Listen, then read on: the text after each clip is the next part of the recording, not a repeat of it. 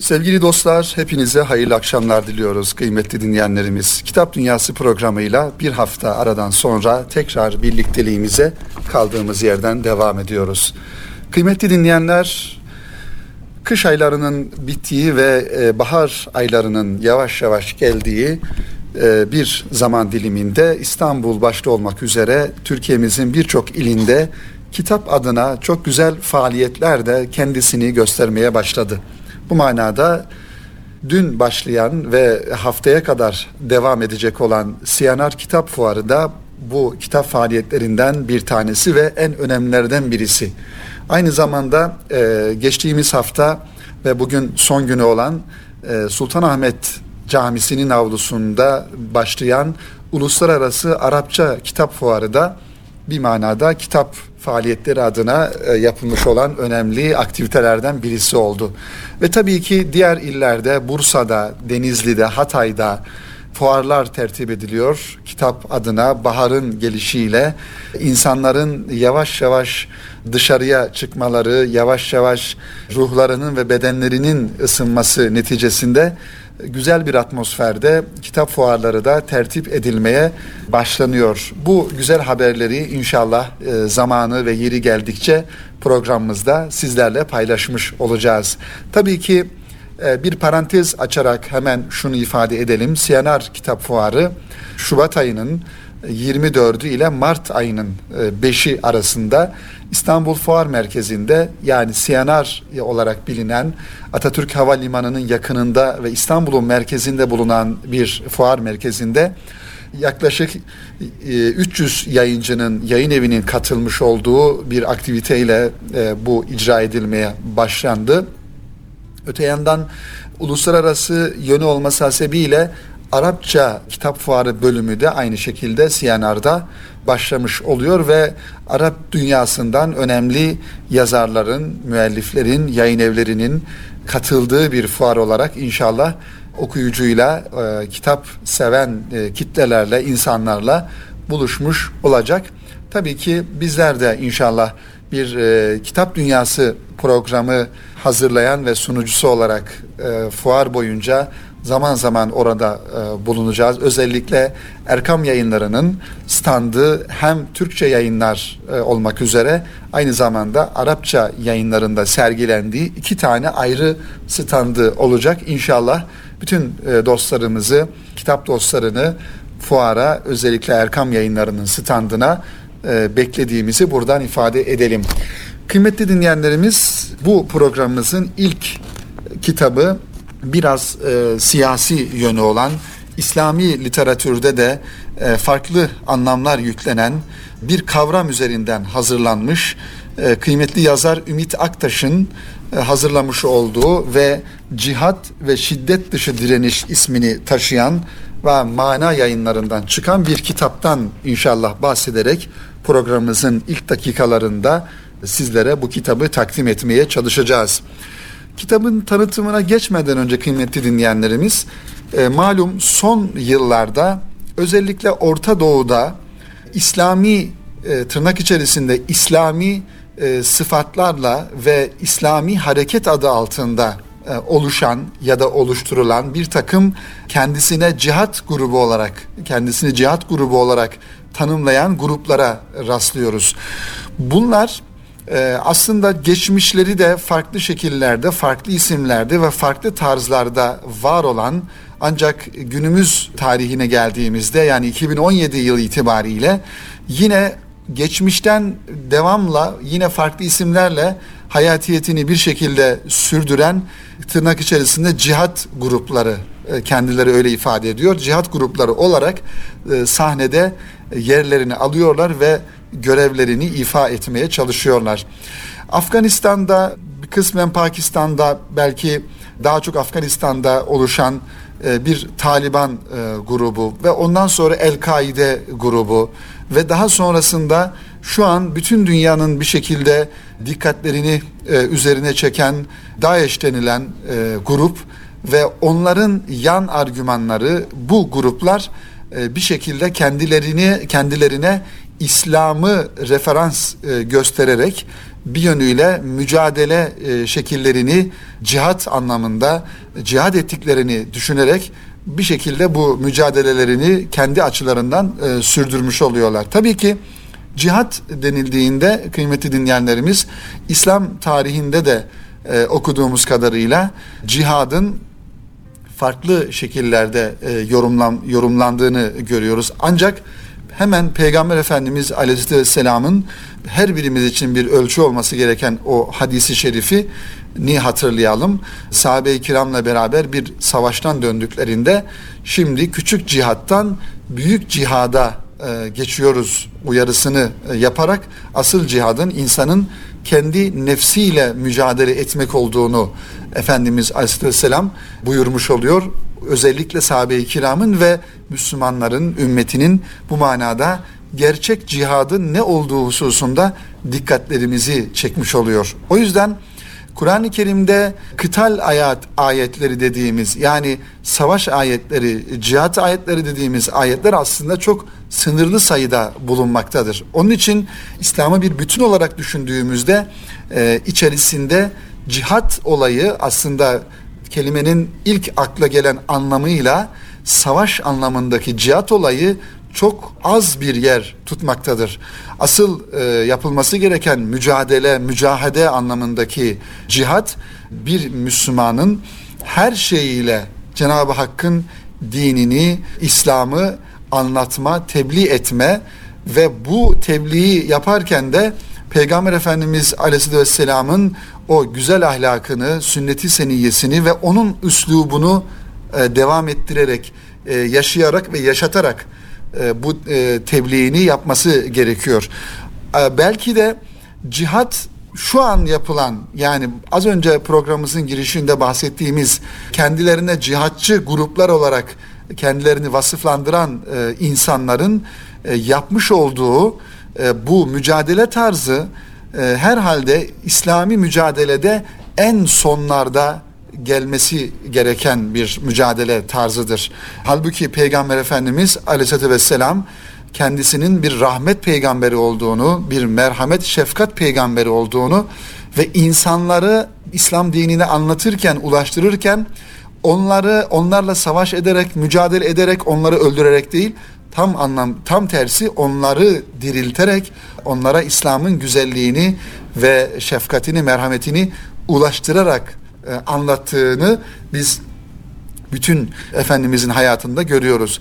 İslam tarihine baktığımızda kıymetli dinleyenlerimiz İslam tarihinde sayılan Peygamber Efendimiz Aleyhisselam'ın e, savaşları olarak da tarihte tarihi bilgi olarak yerini alan Efendimizin savaşlarına baktığımızda aslında savaşlara katılmış olduğu gün sayısı Peygamber Efendimizin 63 yıllık o mübarek hayatında çok az bir yani e, çok az denilecek yer tuttuğunu, bir zaman dilimini tuttuğunu görüyoruz.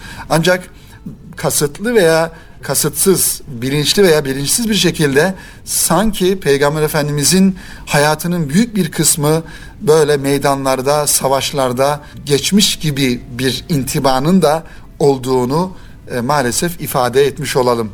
İşte bütün bu ifade ettiklerimizden sonra Ümit Aktaş e, bu konuların yeniden yorumlanması gerektiğini, cihadın yeniden yeniden yorumlanması gerektiğini, Müslümanların cihat algısının yeniden gözden geçirilmesi gerektiğini vurgulamak adına bir kitap kaleme almış kıymetli kitap dostları ve kitabının ismini de Cihat ve Şiddet Dışı Direniş koymuş. Bu kitap mana yayınlarından çıkmış.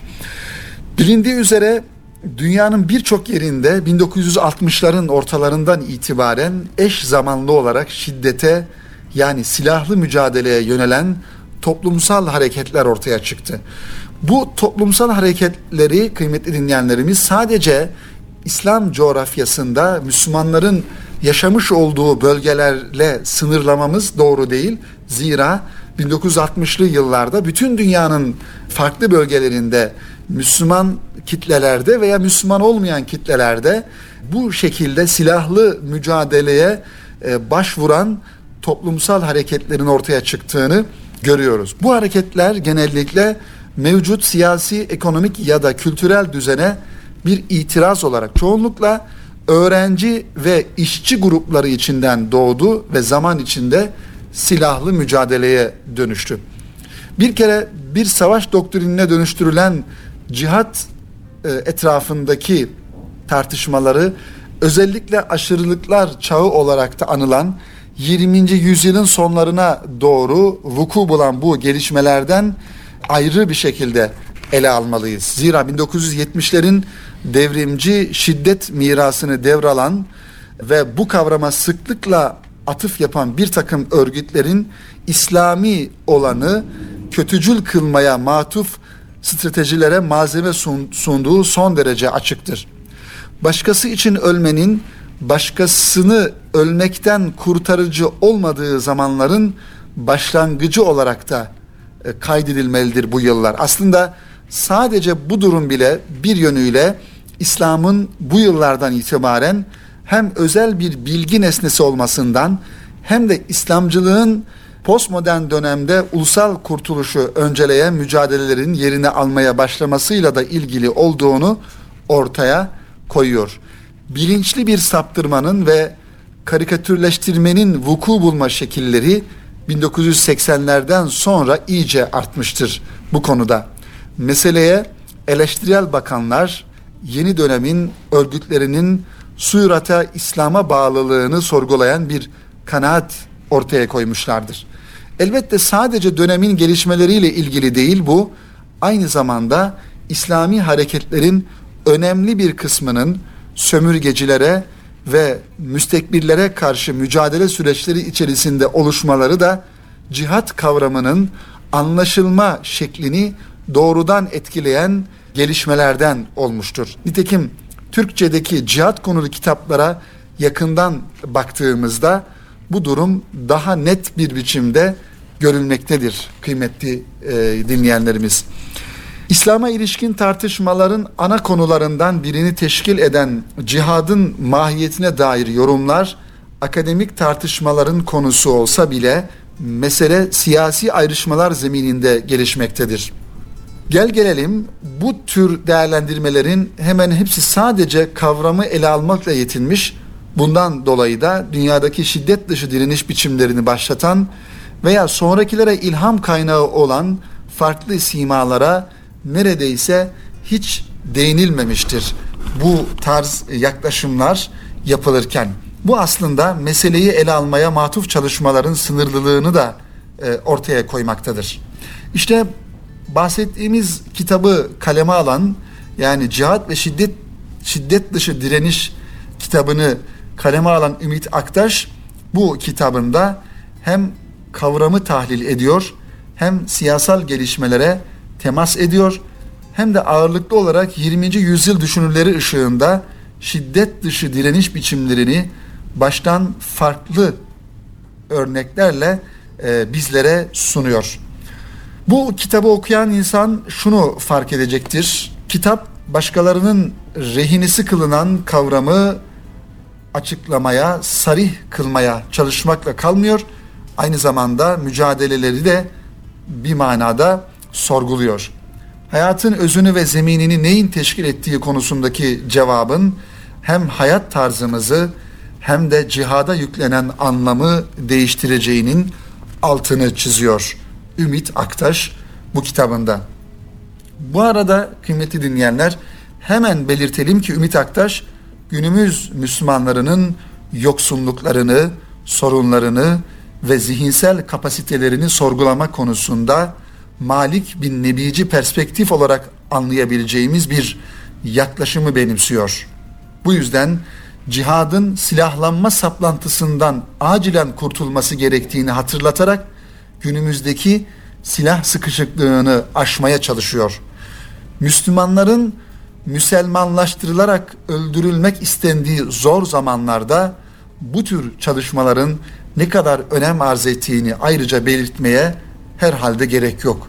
Elbette cari küresel iktidar modalitesinin öldürme odaklı politikasına dair bölümlerin daha detaylı ele e, alınabileceğini de e, bura, bu arada ifade etmek gerekiyor. Devam ediyoruz kıymetli dinleyenler. Ümit Aktaş'ın bu e, önemli kitabının tahlilini yapmaya genel anlamda şiddet, savaş, terör, cihat ve şiddet dışı direniş üzerine yapılan çalışma bir taraftan bizlere sosyal, siyasi ve kültürel bir sorun olan şiddetin neredeyse genlerimize dek işlemiş olduğunu düşündürüyor. Öyle ki bu durum ekonomik ve siyasi güç devşirmenin bir yolu, toplumsal sorunlarımızı çözebilmenin adeta yegane aracı olarak görülmekte, akli yetilerimizi bile mefluç hale getirmektedir. Kitabın dünyadaki ve Türkiye'deki toplumsal hareketlerin tarihinden imbiklenmiş teorik sonuçları da ayrıca bizim dikkatimizi çekiyor. Elbette burada uzun bir tarihsel yorumlar e, yapmıyor yazarımız. Zira her şey birbirine o kadar benziyor ki isimleri ve tarihleri sildiğinizde neredeyse tüm hikayeler aynı gerçekliği dile getiriyor. Meseleye gelişkin bir siyasal perspektifle bakan yazar bu yazara göre hareket odaklı yapıların önemli bir kısmının yeterince konuşup tartışmadan eylemi öncelemelerinin akabinde şiddet, terör meselesi bir biçimde gündeme gelmektedir. Bu yüzden şiddete karşı çıkış yahut şiddet dışılık sanıldığı gibi pasiflik değil, aynı zamanda bir cesaret ve kültür meselesi haline geliyor. Öte yandansa şiddeti de kontrol altına alacak olan yüksek yoğunluklu bir mücadeleyi ifade edecek kapsamlıktaki cihat kavramının anlamı da izan ve idrak yoksunlarının şahsında daraltılıyor. Onların sorumsuzca işledikleri cinayetler oldukça önemli olan bu kavramı anlam sapmasına uğratılarak şiddetle eş anlamlı olarak anılmasına sebebiyet vermektedir. İşte kitabın tam da bu noktada farklı yollar ve farklı örneklerin varlığından hareketle cihat kavramını yeniden değerlendirerek şiddet dışı direniş yollarına dikkat çekmek için kaleme alındığını ifade edebiliriz. Bu çerçevede tarihe baktığımızda geçmişten günümüze kadar bu mücadeleyi yürüten ve önce olan insanlardan Hasan Basri, Ebu Hanife, Ömer bin Abdülaziz, Abdülgaffar Han, Malcolm X, Tolstoy, Hümeyni, Aliya İzzet Begoviç, Cevdet Said ve Raşit Gannuşi'nin mücadelesi hak ve adaleti merkeze alarak yeni baştan okunmaktadır bu kitabın sayfalarında. Bu isimlerle sınırlı olmayan daha geniş bir değerlendirme ise kitabın şiddet kavramı ve siyasal, dinsel, toplumsal bir strateji olarak şiddet başlıklı bölümünde yapılıyor. Burada Nurettin Topçu, Sayit Nursi, Milli Görüş Hareketi, Fazlur Rahman gibi isimler çok kısa bir şekilde gündeme getiriliyor. Hiç şüphesiz bunların birbiriyle çakışan yönleri olduğu kadar çatışan tarafları da var. Burada dikkatimizi çeken bir eksikliğe de e, e, işaret etmenin gerekliliğine inanıyoruz. O da silahlı mücadeleyi sakındıran isimler zikredilirken Ercüment Özkan'ın adının ve metinlerinin belirgin bir biçimde atlanmış olmasıdır. Bilindiği gibi Ercüment Özkan İktibas dergisindeki yazılarında terör, tedhiş ve şiddet konularında kararlı bir karşı çıkış ortaya koymuş, döneminin hissi yaklaşımlarını sorgulama cesareti göstermiştir. Ümit Aktaş, kıymetli dinleyenlerimiz, kitabı boyunca derinlikli ve alternatif düşünme becerilerine zemin teşkil edecek olan e, bir mücadeleye vurgu yapmaktadır. Ele alınan isimler zaviyesinden bakıldığında farklı noktalarda olanların benzer bir mantalite ile konuya yaklaşmaları hakikaten dikkate şayan bir durum olarak kendini göstermekte ve gerçek yolculukların ancak patikaların bittiği yerde başladığını anlamayı mümkün kılmaktadır. Elbette ki yazar cihat hakkında Batılıların ürettiği yanılsamalara işaret ederek meselenin sosyopolitik veçesini de bizlere sunuyor ve ihmal etmiyor. Çok çeşitli ağlar, networkler, bağlantılar ve güç ilişkileri içerisinde neşet eden İslam'ı çerçeveleme pratiğini gündeme getirmesiyle benzerlerinden farklılık arz ediyor. Ayrıca ve daha önemlisi geçmişle hesaplaşmayı ve şimdinin muhasebesini birlikte yapmasıyla da kaba klişelerin ötesini bizlere işaret ediyor. Ee, Ümit Aktaş Cihat ve Şiddet Dışı Direniş isimli kitabında belki de kıymetli dinleyenlerimiz zamanımızda yapılan ve bir yönüyle mecrasından sapmış bir anlayışla ortaya konulan zamanımızın e, bu terör örgütleri olarak ifade ettiğimiz edilen daha doğrusu ve bizim de ettiğimiz bu terör örgütlerinin e, kendilerine e, cihatçı denilen bu örgütlerin yapmış oldukları mücadeleyi daha doğru anlayabilmek ve daha güzel yorumlayabilmek adına bu kitabı mutlaka e, okumak gerektiğini düşünüyorum.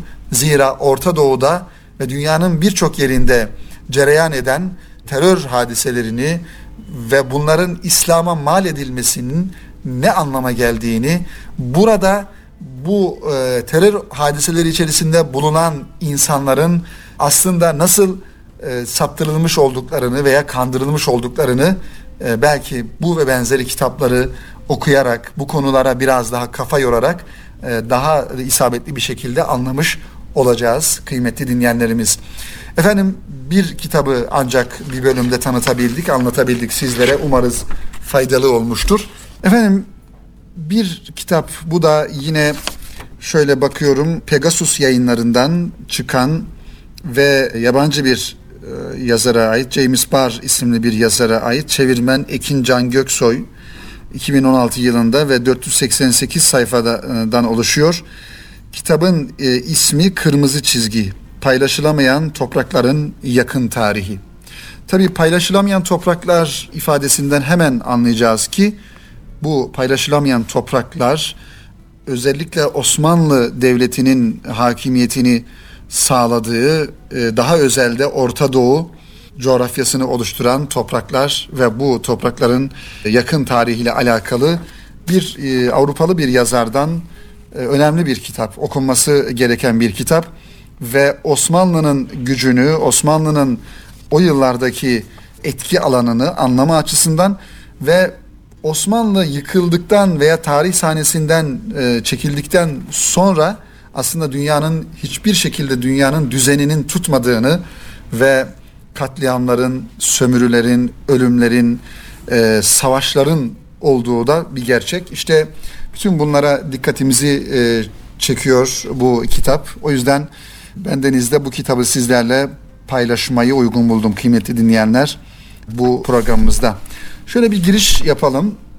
Tarihçi David Fromkin'in ABD'nin Irak'ı işgali üzerine 2003 yılında kaleme aldığı New York Times gazetesinde yayınlanan makalesinin başlığı ilginçti. Dünya hala daha Osmanlı'nın hayaleti etrafından kovalanan dünya başlığını atıyor. Fromkin Sykes-Picot anlaşmasını tüm başarıları bitiren bir barış olarak tanımlıyordu. Öyle ya Orta Doğu, Balkanlar ve Kuzey Afrika'yı tüm inişleri ve çıkışlarına rağmen 400 yıl boyunca huzur içine yönetmiş olan Osmanlı barışını bitiren bu meş'um anlaşma, Sykes-Picot anlaşması. Şimdi herkes tarafından horlansa da yol açtığı sancılar, milyonlarca masum insanın bugün Suriye ve Irak başta olmak üzere tüm Orta Doğu coğrafyasında hayatlarını kaybetmesine ve hayattakilerin de ızdırap çekmesine engel olamıyor. İşte 400 yıl boyunca Orta Doğu baş, başta olmak üzere o bölgelerde huzuru tevzi eden Osmanlı'nın yıkılışından sonra o bölgede hiçbir zaman kan ve gözyaşı durmamış kıymetli dinleyenler ve hala da devam ediyor. 16 Mayıs 2016 günü herkes için sıradan bir gün olarak kayıtlara geçti ama Türkiye açısından hiç de öyle değildi. Çünkü tarihin tozlu gramofonuna takılı kalmış plak o günden geriye 36.500 gün geriye sarılsa kir, kan ve ihanet lekeleriyle dolu 100 yıllık bir parantezin açılış gününde kullanılan iki kalemin hışırtılarından çıkan boğuk sesleri yankılıyor olarak görecek. Evet, işte bu boğuk sesleri bize yaşatan Sykes-Picot anlaşması. Peki nereden çıkmıştı bu anlaşma? Mark Sykes kimdi? George Picot kimdi? Neden biri İngiltere adına, diğeri de Fransa adına o günkü Türkiye topraklarını paylaşmakla görevlendirilmişlerdi? Sadece işbirliği yapan değil, aynı zamanda birbiriyle kıran kıran mücadele eden bu diplomatların uluslararası siyasetin merkezine yükselmesini sağlayan sosyopolitik kariyer öyküleri nasıldı? Perde arkasında geliştirdikleri siyasi ve diplomatik örgü nasıl işliyordu? Yani 16 Mayıs 1915 e, yılında yapılan bir anlaşma.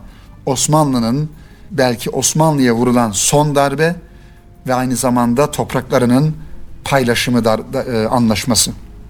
İngiliz tarih araştırmacısı James Barr tarafından kaleme alınan Kırmızı Çizgi Paylaşılamayan Toprakların Yakın Tarihi isimli kitap İngiltere, Fransa arasında akdedilen Sykes-Picot anlaşması ve bu iki şahıs özelinde bütün bir Orta Doğu yakın tarihinin 30-40 yıllık bölümüne çarpıcı bir bakış açısı atmamıza imkan veriyor. Birinci Dünya Savaşı'nın patlak verdiği 1914 sonrasında 7 düvel olarak da anılan İngiltere, Fransa, Almanya, Rusya, Avusturya, ABD, İtalya tarafından kendisine biçilen rolü asla kabullenmemişti Osmanlı Devleti.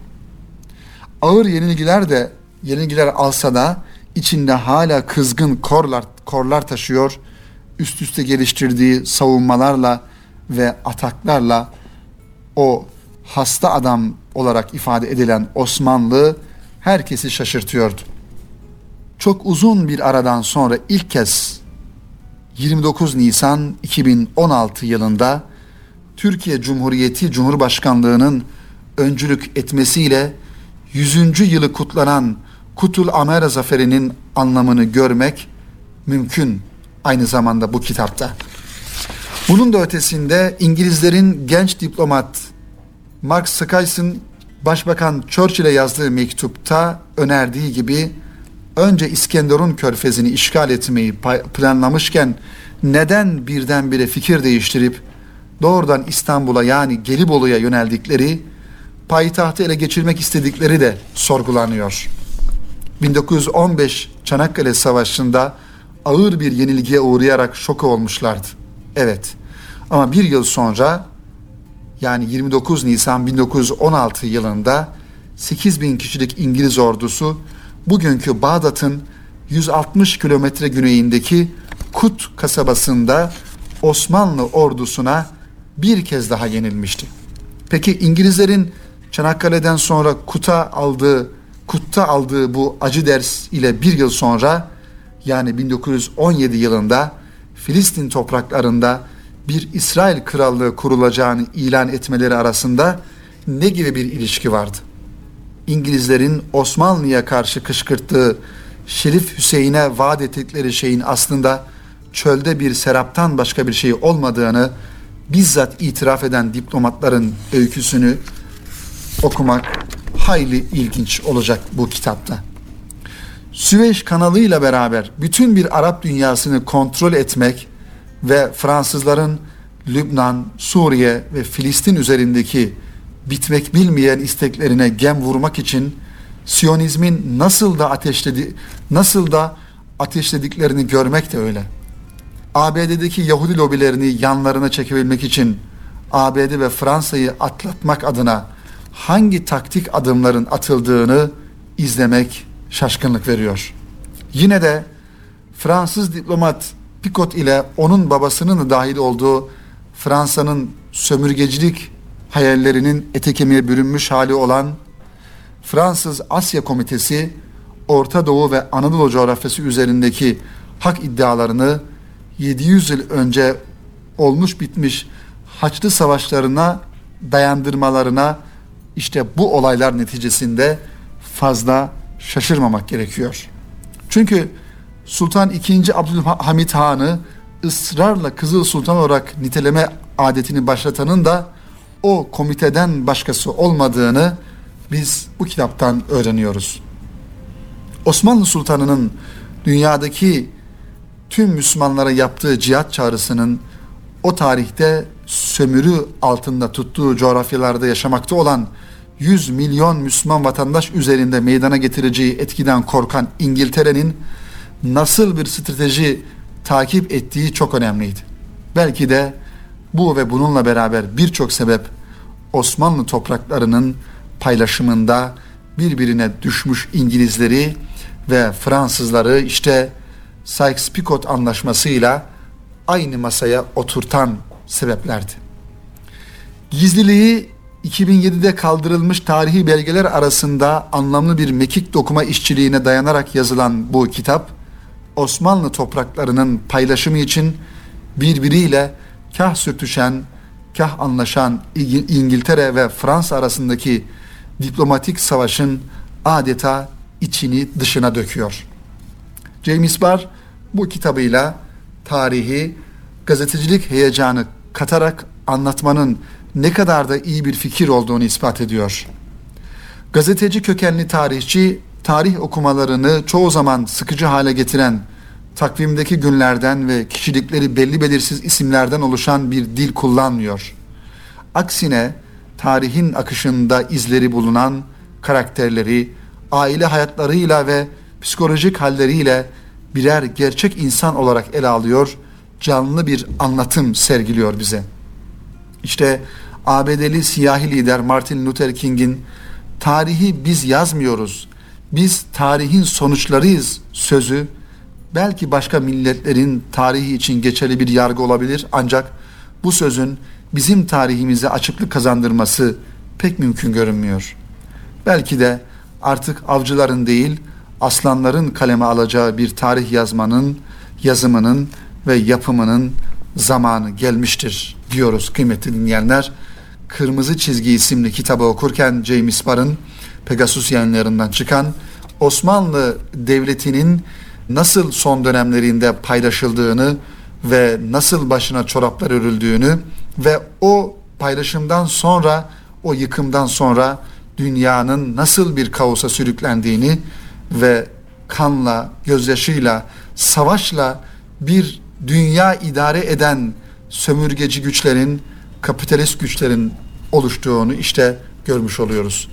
Ve bu kitabı da bu gözle e, okuyarak yeniden belki bir dirilişin, yeniden bir varoluşun, yeniden ayağa kalkmanın gerekliliğini de bir kez daha ifade etmiş oluyoruz kıymetli kitap dostları. Efendim bu programımızda bu şekilde iki tane farklı kitabı sizlerle buluşturmaya çalıştık. İnşallah bu her iki kitapta özellikle birinci bölümde tanıtmış olduğumuz Ümit Aktaş'ın yayınlamış olduğu e, Cihat ve e, Şiddet Dışı Direniş isimli kitap herhalde yakın coğrafyamızda dönen hadiseleri daha doğru ve isabetli anlamamıza yardımcı olacaktır.